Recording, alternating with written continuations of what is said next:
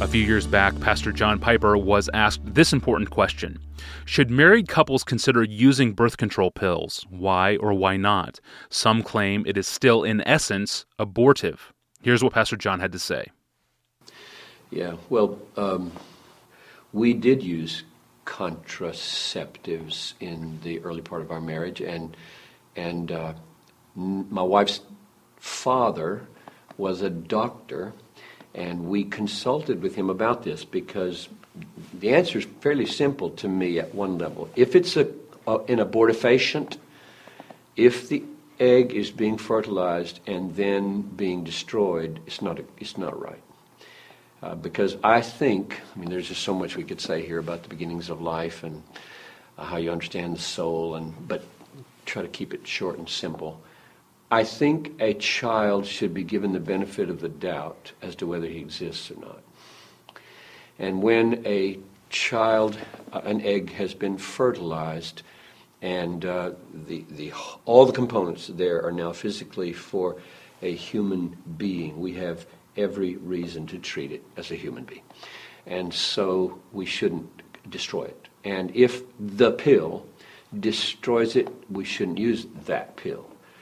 Now, here's where the differences come, I think, because I have had people say to me, you can't be sure, or the pills all work that way, or no, they don't. And so I, I would just say to the families, operate on this principle namely that I'm not going to destroy a fertilized egg. And then do your best by whatever research and consultation you can to decide what means of uh, conception control. I'm going to avoid birth control. It doesn't quite say it right. Conception control you, you should use. Now that's at one level. Okay, that's the that's the abortion level.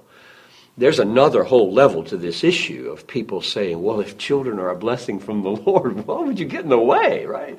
I mean, have as many as you can 15, 20.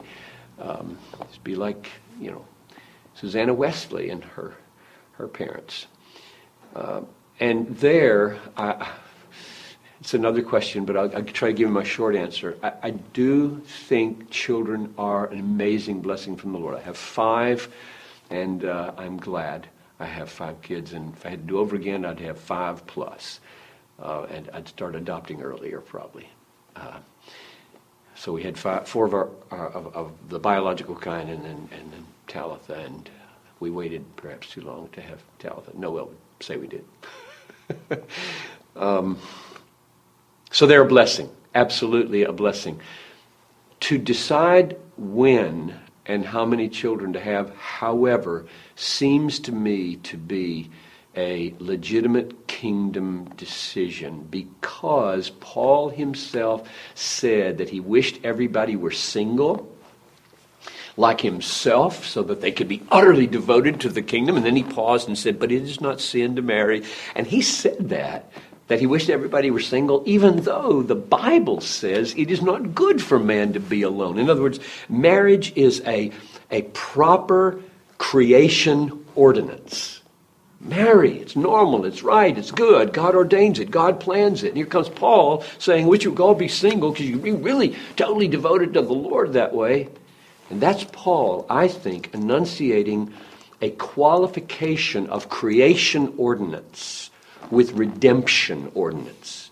When the fall happened, death spread and, and lostness spread. And this world isn't the idyllic world where everybody can be married, have lots of kids, die, go to heaven, or have no death at all. It's now a fallen world.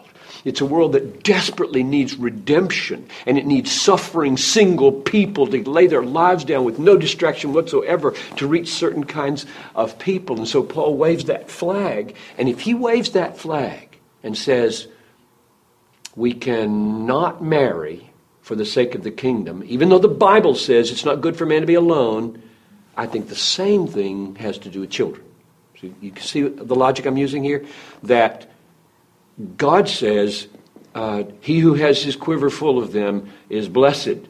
Children are blessing from the Lord.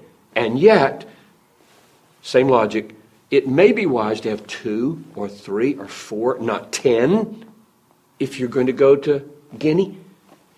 In other words, I think kingdom issues, redemption issues, not just natural issues. We shouldn't just think in natural issues, like children are naturally good to have. Yes, they are. But there are other issues going on that, that should be redemptive. Now, one last comment.